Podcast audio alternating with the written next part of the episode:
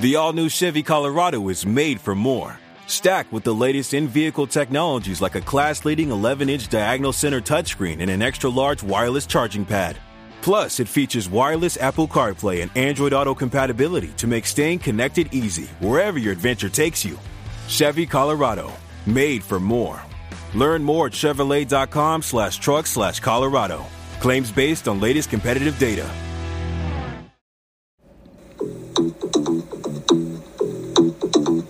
This is the On the Banks podcast, presented by SB Nation.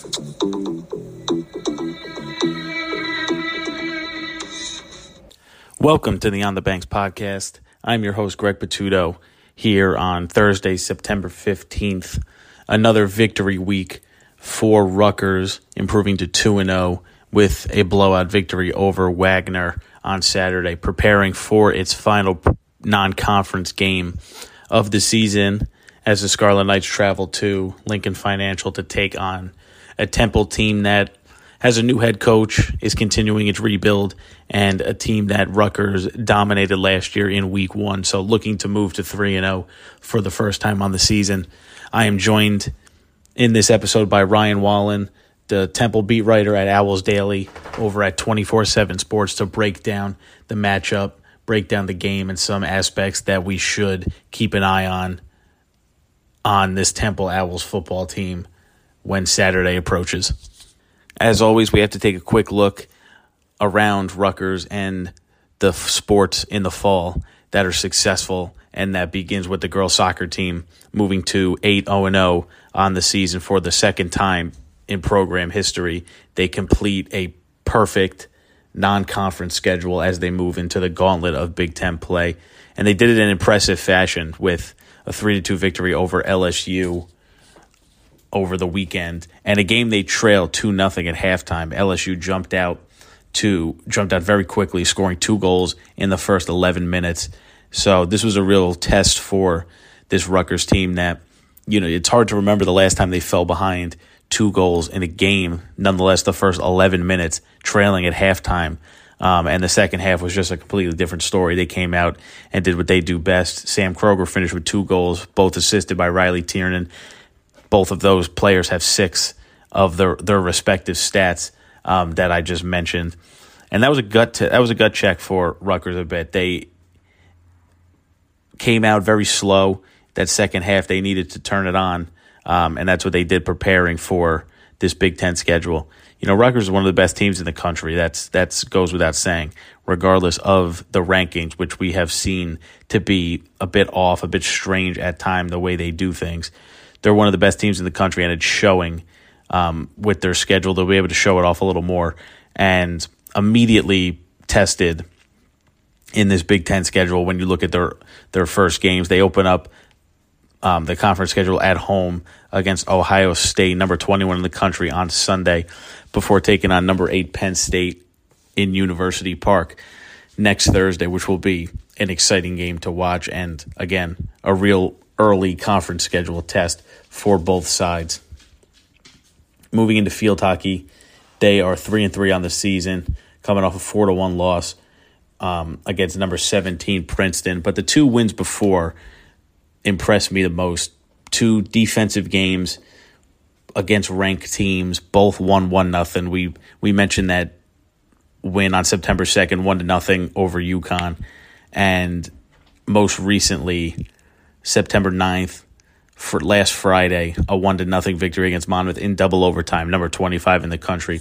These are games that are showing growth, showing improvement, and it's going to help Rutgers toward the end of the season. It's amazing looking at their schedule, the gauntlet that they play as well. I mentioned it with um, the women's soccer team, but the field hockey team as well. It's on, they're three and three, six games in. They only have three more games on their schedule against teams that are not ranked, and that includes three in the top four and the number one team in Northwestern. So this young, talented field hockey team will have to come together if they want to make a similar run to last season. And they have that chance. They have the talent, they have the ability. Now it's just got to all come together. They have a chance to pick up a victory on Friday in East Lansing against Michigan State, one of the three unranked teams left on the schedule. um, their first conference game of the season, so there's a chance to start out hot there as well. The defense has been strong, but they haven't scored many goals, just six goals in those six games. They're averaging one a game. So that's something that we'll have to pick up. Um, and it will as, again, you keep going, you keep getting this experience, and the team gels um, with some new players and some new positions. And of course, the Rutgers football team, a 66 to 7 win over Wagner. Now, this is a game we didn't really break down or preview because there wasn't a lot of juice. This wasn't going to be, you know, the sexy game on the schedule for college football fans. Uh, Wagner is one of the worst teams in the one of the worst FCS teams in the country. You can make an argument for they haven't won a game now in about three years, a little over three years. So you knew what this game was going to be. Rutgers showed it by scoring four times in the first quarter to put the game away early the main thing I was focused on is what is Rutgers going to show? What are they going to work on when this game gets out of hand, which it did in that first quarter and by halftime, you know, score of 38 to 7. Rutgers could really showcase whatever they wanted. So, offensively, I want to start with the quarterback position. And I think the question that everyone should be asking themselves right now and again, it's just two games. It's a very small sample size, but is Evan Simon the best quarterback on this roster right now? I'm not sure if that's an overreaction, but it's a conversation that should be had. He finished 10 for 13, 151 yards, two scores in that win over Wagner. He played a role, obviously, in the Boston College game, going back and forth with Gavin Wimsatt. It's time to think is Simon the guy? And I know Rutgers wants to use this multi quarterback system. I personally don't agree with it. I'm more old school where I like one, I like to name a starter, name a quarterback, this situation is a bit different because we don't know who the best is yet. But is there going to be a chance that Simon wins this job outright? You know, Wimsatt came in last year at the age of a high school senior, so he's still young, he's still raw. And being a freshman this year, he, he has shown that that inability to throw the ball a little bit. That's something that needs to be developed, needs to be worked on by Greg Schiano, Sean Gleason, and this Rutgers coaching staff. He's very good with his legs. He's a great athlete. Had 60 rushing yards, 62 rushing yards, excuse me, against Wagner in that victory. But he finished just four of 11, threw an interception. He has not shown consistency throwing the football yet, and that will come with age. But right now, this is not saying Rutgers is, you know, a Big Ten contender or anything like that, but this is a team that will be fighting for a bowl game starting out 3 and 0 if they're able to take down Temple. So it, you have to play your best players. If Simon is more polished and more experienced, if he has that um, that ability, he needs to be under center. You know, I'm sorry to say, I know uh, fans want to see Wimsatt, but there's going to be plenty to see over the next three years from this prospect. Right now, you want to play your guys, and it's unfair also to Simon to be put on the bench or be losing reps you know, when he deserves to be getting them. When you look in the backfield, Rutgers showed plenty of depth, plenty of speed in that backfield. And this was a question mark coming into the season.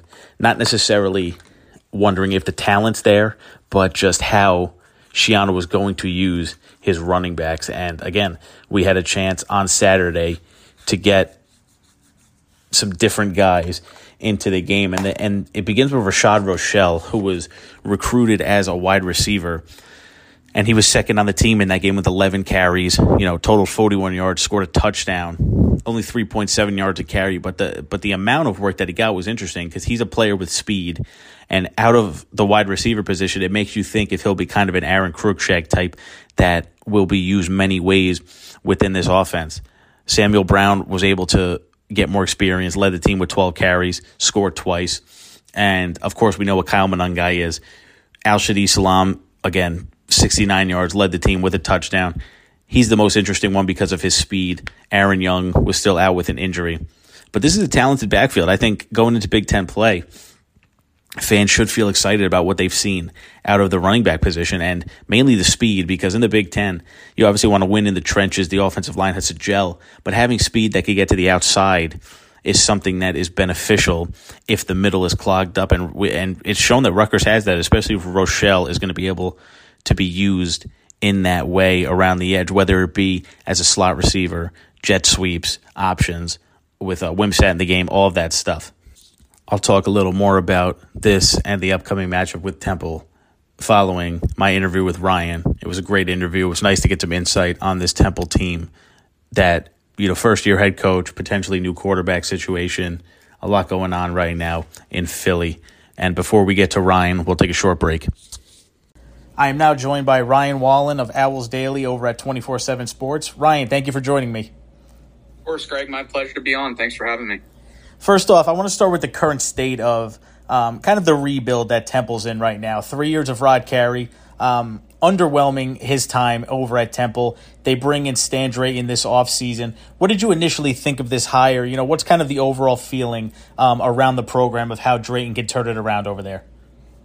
You know, when Drayton was first hired, it was sort of the underwhelming hire. I think most people had wanted Fran Brown because of the connection, obviously, to Matt Rhule and and the Temple. But you know, ultimately, Arthur Johnson and, and President Wingard decided on hiring Stan Drayton, who, in his own right, you know, had a pedigree of developing great running backs, uh, guys who went to the NFL, and like Brian Westbrook and Carlos Hyde, Ezekiel Elliott, all guys that you know made a name for themselves, not only at the college level but then on Sundays. So, um, ultimately, you know, they, they he was the hire. Um, you know, he came in and he said the right things right away, stuff that Rod Carey had not said, you know, when he was hired. And he, he said that, you know, he was going to reinstill Temple Tough back into this program. They were going to bring back the single digits.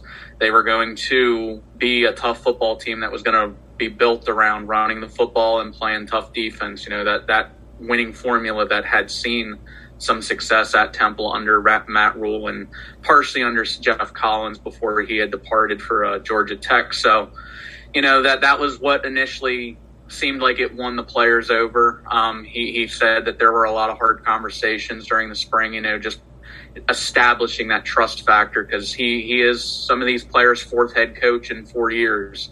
And you know that that's a lot to go through for these players. You know, at the end of the day, these still are kids who have been told something by somebody and then you know they feel like they're being abandoned every couple months or couple years and it's tough. But you know drayton won over the locker room in, in, establishing that trust. He said he felt like they really built that family aspect early on and, and now they are just trying to see that product and the fruits of that labor on the field. Um, fans seem to have a good impression of him so far. It seems like the fans are very happy about you know the, the message that he has portrayed um, thus far. Product on the field, obviously, uh, we have to see yet. You know, we're we're two games into the Drayton era, and, and we had one. We've seen pretty one pretty okay game and one pretty bad game against Duke. So, still a little early on to give that judgment, but I think for a guy that had not been a head coach, and that was probably the biggest criticism before, let alone a coordinator, um, hadn't even been a coordinator before. Um, that that was probably the biggest criticism. But it seems like he, he's doing the right things, and he brought in experienced coordinators to help run his staff, and, and they seem to be doing pretty good job so far in, in that aspect, and also on the recruiting trail. You mentioned just two games into the season. Obviously, not not a lot on paper yet for either side. Two quarterbacks for Temple we have seen though. D'Wan Mathis coming over from Georgia struggled in that season opener you mentioned against Duke. Um, and then fumbled twice in week two. EJ Warner came in, took over, played well against a Lafayette team, leading them to victory. Um, just a freshman, but do you see Warner um, preparing to take this starting role, or is it a little too early to tell? It seems that Warner is going to be poised to start this week against Rutgers. Um, you know, Drayton won officially confirmed that Warner was going to be the guy going forward, but after last week and after that week one performance against Duke, you know, D'Wan just didn't look sharp. He was making some bad decisions, bad throws. And like you mentioned, he couldn't hang on to the football. He had four fumbles in about five quarters of action. And Drayton said that was simply, you know, too much for, for him to be able to keep biting the bullet on before making that change. So Warner is going to get first team reps this week. He didn't say that he was going to get all the first team reps. So Mathis probably still is in the mix there. But I think that Warner, it would be quite surprising if we don't see him start on Saturday. You know, um, especially because you you make the change for that Lafayette game. Warner comes out, plays really well, scores on his first two drives under center, and you know ultimately leads them to that win against Lafayette. Um, I, it, it would be very unusual, you know, to then put Mathis back in that position that where he is the starter. But you know, who knows? Um, they, the Owls also have Quincy Patterson on their roster, who had started at Virginia Tech and North Dakota State last year. Um, so he could come into the mix. Might see some packages with him this week. But uh, I, I think it's Warner's job to lose at this point now because even though he's a freshman from what we saw on Saturday, you know, he, he was a very accurate passer, played well above his, his age, you know, for being an 18 year old uh, delivered the ball with pinpoint accuracy, got quick releases, and it was really something you know you hadn't seen from a Temple office and offense in a couple years. You know, seeing multiple quarterbacks is something that you know Rutgers fans have grown accustomed to early in this season. Evan Simon and Gavin Wimsatt a split time, um, while Noah Vedral remains out with an injury. Do you see uh, a situation where Temple kind of takes on this role, or are they looking to nail down that one consistent starter week after week? I think Drayton ultimately wants one consistent starter. You know, even though he was going through preseason camp and all without naming a starter, he had said, you know, he wants a guy that's going to be able to command the offense, and whoever's going to be that guy that takes the bull by the horns, command the offense, lead the group, score points, that was going to be the guy. Not to say that there weren't going to be other packages for those other quarterbacks, like, like I mentioned with Patterson, but I, I, think ultimately he wants one guy who he can build around and build an offense around moving forward. And looking at the weapons now that these quarterbacks have to work with, um, Jose Barbone in particular leads um, Temple in uh, receptions and receiving yards. Hasn't caused a touchdown just, just yet, but there's probably a lot of them coming for him this season. Um, the secondary of Rutgers came in as a strength for that defensive unit, so it should be a good battle there. What should they expect from Barbone? They're obviously going to have to be um, preparing for him and game planning against him on the outside. You know, Barbone was a guy actually who coming into the season uh, wasn't going to wasn't expected, you know, to be that number one target, and so far has really exceeded expectations in that regard. You know, with with he was the leading returning receiver for Temple's unit, but you know Temple got a transfer in uh, Adonicus Sanders from Georgia Tech, who came in and earned a single digit early on. So, you know, people really expected him to kind of take on that number one role, be the go to guy, you know, be the guy that, you know, Mathis was going to throw to every day. But you know, or even in the Duke game when Mathis was playing all, it seemed like Barbone was usually the primary option. You know, they they were designing a lot of routes for him. He was getting open, and really, he's been the only receiver that really has consistently been one that can get open. And he's made some really good plays, and that's not to say Sanders hasn't. Um, Sanders just kind of seems like he's been fitting in that role as the number two guy on the outside, and then the Owls have a couple guys in the slot that they can use, and Amad Anderson uh, that you know that he's he's a guy that has really good speed once he gets in the open field. He just sometimes has the uh, problems holding on to the ball. Um, but again, you know, if that's that's going to be a, a thing that Temple has to battle with this week, you know, is ball security because turnovers have been a, a killer so far for this offense, and that's um, that's not a good sign, I guess, when you're when you're looking to win some games uh, in, the, in this early going. But like I said, it's early. Uh, understand Drayton, you know, there's going to be some miscues, but all security is one that you know coaches can't fix. You know, Drayton was a running back himself. You mentioned his pedigree as a running back coach. Um, you know, whether it be Florida to Ohio State, even in the NFL with uh, during his time with the Bears. What have you seen from the ground game that he's implemented so far this season? You mentioned um, it's going to be an area where this offense leans on over the course of the season. Yeah, when you know the run game actually has been something that is even a more limited sample size than what we've seen from the passing game because once that Duke game got started, and you know the the course of the game started developing, Temple kind of abandoned the run, um, getting down early and playing from behind, and they, they, were not seeing any success there. So they really didn't get many carries, the running backs in that game. So not a whole lot to work with there. So really, the only sample size we have is from the Lafayette game, and you know we we've seen Drayton rotate the backs. Um, he, he, seems like he's really been given Edward Saydee and, and Darvon Hubbard, who's a transfer from Texas A&M, the most of the work, and then Jakari Norwood kind of coming in and, and seeing some packages, certain looks, and more as a speed option out of the backfield there. Um, but those three guys are getting the majority of the carries right now. But Temple, like I said earlier, they're they're just trying to run between the tackles. That's primarily what they're trying to do right now is is reestablish them as a running team, run first team, and that's going to open up the play action pass and you know hopefully take some pressure off a, a freshman quarterback in EJ Warner now. Switching over to the defensive side a bit, nine sacks so far for Temple in these two games. Um, the defensive line has some guys up front that could get to the quarterback, and that's not including um, Jordan McGee, obviously at linebacker. You know, strictly talking defensive line, but we'll throw McGee into the mix. Um, again, just two games in, but has this unit performed um, up to its expectations coming into the season? How about the the speed and the size of the defensive line thus far? Yeah, I've been really impressed with the defensive line so far. You know that that was one of Temple's biggest problems last year was being able to you know clog the middle and you know stop the run, get to the quarterback in all regards. They the D line really struggled, and, and, yes, there were injuries last year in that group. Um, yes, they were a little short after players had transferred out, like Ifeanyi Maijeh and Chris Banks, but you know that that was still something that they thought they had there, but it just never developed throughout the course of the season. So you know, they, they really have exceeded expectations. You know, Darian Varner is a guy who kind of came out of the woodworks and earned a single digit, has played really well so far in stopping the run and in pass rush.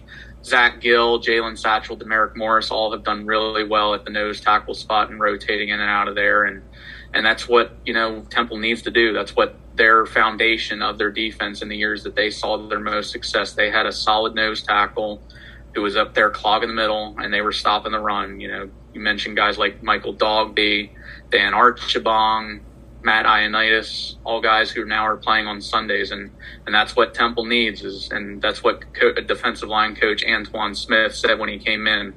He said, "I want a three 300 pound guys up front who can all stop the run, who can all pass rush. We're going to rotate them. We're going to play them at all three positions, and they're going to get after it." And he said, I think he he pulled out some stat that in his 18 plus years of coaching or something, he's had an all conference player in all but like one or two of those seasons. So he's had high expectations for his group, and I think they know that, and they've so far really put forth that effort. And you know, you're seeing a lot better effort from them this year.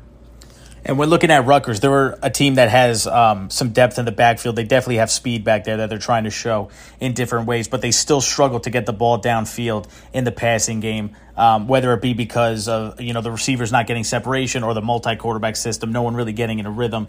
You know, whatever you want to put your finger on that. In terms of Temple's secondary, does that unit have the ability to continue to take away that downfield passing game, kind of make them a one dimensional team? You know, make Rutgers have to run the ball. Yeah, and you know, I think that's where Temple actually is vulnerable this year. And last year, if you look at the numbers, you know, Temple had a top five pass defense in the country, but that was because every team just ran the ball on them for 300 yards a game, and I think teams really didn't pass on them as much as they needed to.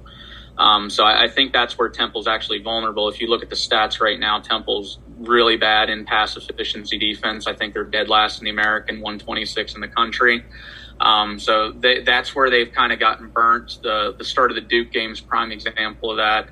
You know, Duke's quarterback starts out 15 of 15 passing, throws for two early scores, 230 yards in the first half. It, it was not pretty, and it, it was just I think a combination of missed tackles, maybe early game jitters, some hesitation there, some inexperienced guys playing. It was a combination of everything, and so far Stan Drayton has stuck with the guys that you know he, he played in that game and single digit Jalen McMurray who who has actually looked the best out of the cornerbacks. Um, looks like he could be really somebody special in a few years but that corner spot opposite him has looked real shaky so far. Not sure who's going to get the start this week. They actually had moved one of their safeties to cornerback uh, Corey Palmer who I'm sure some Rutgers fans are familiar with the name and Rutgers recruiting him but um, you know, he has now moved to corner, played a little bit there. Temple's got a couple other guys in Dominique Hill, who's a South Carolina transfer who didn't look bad, I guess, against Lafayette, but he also didn't look good. Um, but veteran guys, Keyshawn Paul and Cam Ruiz, kind of have fallen out of the equation, which I was a little surprised about. I know Ruiz is working back from an injury, but not sure why Keyshawn Paul is not getting more looks there. But um, I, I, think that's where probably Rutgers is going to win the game uh, on Saturday. If if they do come away with a win, is they're going to have to find some consistency passing because it seems like the front seven for Temple is pretty established, but that's the secondary is a little a little shaky right now. that kind of leads me into my next point I was going to bring up. If you had to put your finger on a matchup, whether it be um, a strength for Temple looking to take advantage of a weakness for Rutgers or vice versa, any matchup on either side of the ball that could swing this game in one direction or the other? I think it's just that, like I said, you know, I, I think that is is Rutgers quarterbacks going to be able to move the ball, put some consistency together in the passing game? You know, I, I not to say that Rutgers isn't going to be able to run the ball this is going to be, you know, Temple's real first test, I think, of them getting consistent uh, running backs coming at them now. And, you know, Kyle Monangai obviously is a, a, very good running back, and, and Rutgers has developed him into a really good player. But, you know, they're going to have to see some success passing the ball. And I, I think Greg Schiano knows that. I think they have scouted this Temple team out to see that that is the weakness so far. I mean, when Lafayette could throw against them, if they had a decent quarterback, that game probably last Saturday is a lot closer than what it was. And that's nothing to take away from Lafayette's quarterback, but they just did not throw the ball, you know, more than five yards downfield. So if, if Rutgers wants to try and, and do something and exploit Temple's defense, I think that's where they're going to have to do it.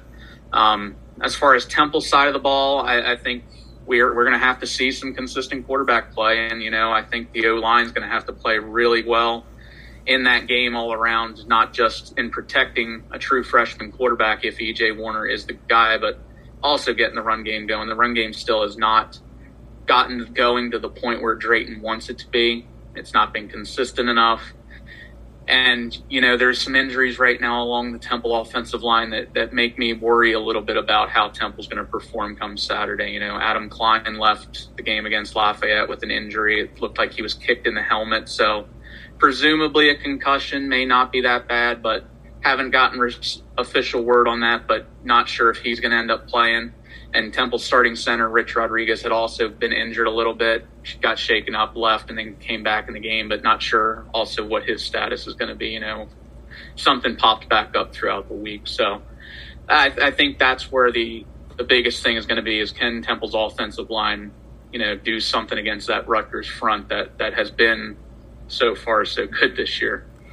And I got to get a final prediction here before I let you go. Obviously, last year, one sided matchup in the season opener for these two teams. Um, Rutgers is an 18 point favorite, I saw as of now. This game, obviously, being played in Philadelphia. Give me a final score. Who wins, and what's the score going to be? Yeah, I just I haven't seen enough yet from Temple against quality opponents to make me want to pick them yet. And I'm, I'm not saying that Rutgers hasn't has played, you know, the, the cream of the crop right now because obviously BC has looked regressed and Wagner is one of the worst FCS teams in, in the country, arguably. But, you know, I, I think Rutgers right now just has the advantage, has more consistency, has more talent on their roster. Um, and with a true freshman quarterback going out there, you never know what you're going to get. I mean, one week they could look like Kurt Warner out there, not the EJ's father, but you know, the next week, you know, who knows what we're going to see from him, and, and if the pressure really gets to him in a big game situation, especially in a in an atmosphere where it sounds like the lower bowl is going to be pretty much sold out there at the link. So, going to be a lot of fan, fans there, and there sounds like there's going to be a lot of Rutgers fans coming down. So, uh, I'll go Rutgers 38, Temple 17. 38-17, so slight slight cover for Rutgers there, potentially in that last quarter um, when looking at Vegas. We'll see how it all plays out on Saturday. Ryan, I appreciate the time you've taken joining me talking this matchup. Of course, Greg. Thanks for having me again. I appreciate it. Thank you again to Ryan Wallen for joining me, giving his thoughts on the upcoming game between Rutgers and Temple. It was interesting to hear him talk about the quarterback situation for the Owls this season because – it's different than Rutgers, but it's interesting how they've also showed off different options in the first two games. D'Wan Mathis coming over, fumbling problems immediately.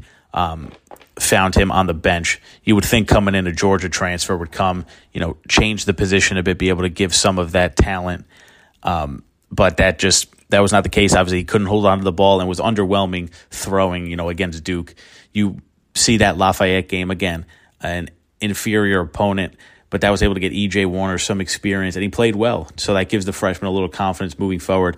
And it seems like he's going to be the guy Ryan said it, and just from reading different reports, it seems like that's the direction the Owls are going to go. And it's because of his ability as a passer and his ability to take care of the football, which seems like the main thing. Stan Drayton seems like he's a no nonsense guy when it comes to fumbles, when it comes to turning the ball over. And that showed, you know, for five or six quarters of football, you put the ball on the ground four times. That's a problem for any coach. So it's going to be interesting to see how they kind of work their quarterbacks. And Ryan mentioned Temple would like to nail down a starter, nail down one guy that's going to play. And that's the way it should be. Again, I'm not I'm not a fan of this multi-quarterback system. I don't believe it works long term. And we're going to see that with Rutgers, but you got to remember Noah Vedral hasn't even suited up yet. In two games he hasn't played. And then who then what happens? Do you you know, move Wimsatt to the bench? Do you move Evan Simon to the bench? You can't do that because, you know, he's earned the right for these reps. So is Wimsatt going to be put in the back? I think that would be the way if you're going to use two quarterbacks. Vedral shows off the ability to run. He's better as a runner, so that gives you that dynamic. Evan Simon, more of a passer, so you still have the two guys there. And then you let Wimsatt sit another year, let him develop and, you know, get some time in some different games. But to play three quarterbacks would be a bit much. It would seem difficult. And Greg Schiano has said countless good things about the room that he has, the quarterback room. But at the end of the day, these kids want to play and they want to show what they can do. So while they have a good attitude, I still don't think this is the best the best way to go moving forward. But again, I'm not there every day. I'm not in the locker room. I'm not practicing with the team. So we'll we'll see, especially once Big Ten starts, once the team starts losing a couple games, you know, what this coaching staff decides to do and how the players react to it. It will be very interesting. As for this game, this has to be, you know, a win for Rutgers. It'd be very disappointing to lose this game. It's not going to be 61 to 14. Temple is improved in certain ways from last season. Rod Carey was just a mess. The very underwhelming three years. They bring in Stan Drayton, and we don't really know what he is yet, but the move to Warner already shows the team that he's no nonsense. Um, tough minded guy, former player in his own right, knows how to coach up running backs. So Rutgers will have to be strong up front. And this has to be a game that they move to 3 and 0 heading against a struggling Iowa team who scored 14 points, just one touchdown in two games to start this season. So who knows? Um, seven o'clock start next Saturday. This has to be a game that they again assert their dominance, show what they can do on both sides of the ball. And this is another instance where they might have to get to the outside, use their speed um, in the run game, and could potentially get some weapons downfield involved. Ryan mentioned in our interview that Temple is a bit weak in the secondary. They could be exposed in the secondary. So Senkford shake downfield. You know, get Sean Ryan involved. Show these guys that you're going to be able to throw the football because that's been the problem for years now. They have not had that downfield passing attack. They have struggled to get consistent play from their quarterback. And again, it's a combination of how bad the offensive line has been and you know Noah Vedral not being as strong in the pass game than he is using his legs. But it's definitely something that you have to get involved. But the depth, the speed, and the ability to run the football is something that is going to benefit Rutgers come Big Ten play. And they're going to get a test against this Owls front that came in as a strength. They came in with speed, came in with three or four guys up front um, that could get to the quarterback. Jordan Magee's a talented linebacker in the middle that can blow up plays. So this this game's going to be a test in certain ways, but at the end of the day, Rutgers has to go in, you know, assert their dominance early, and get out of here with another lopsided victory. You know, if they want any chance of of doing something this season. So it's going to be interesting to see when the game kicks off Saturday at two o'clock before moving in to Big Ten play. We will continue to provide full, coverage of the matchup against Temple, betting trends if you're interested in that, full game preview, um, what Schiano has said leading up to this game, and of course on game day, full recaps of the game before we move into the Big Ten schedule, beginning with the home conference home opener against Iowa. So until then, everybody enjoy the game this weekend. Be sure to follow us on Twitter at OTB underscore SB Nation and subscribe to the On the Banks podcast on Apple Podcasts and Spotify. Just search on the banks.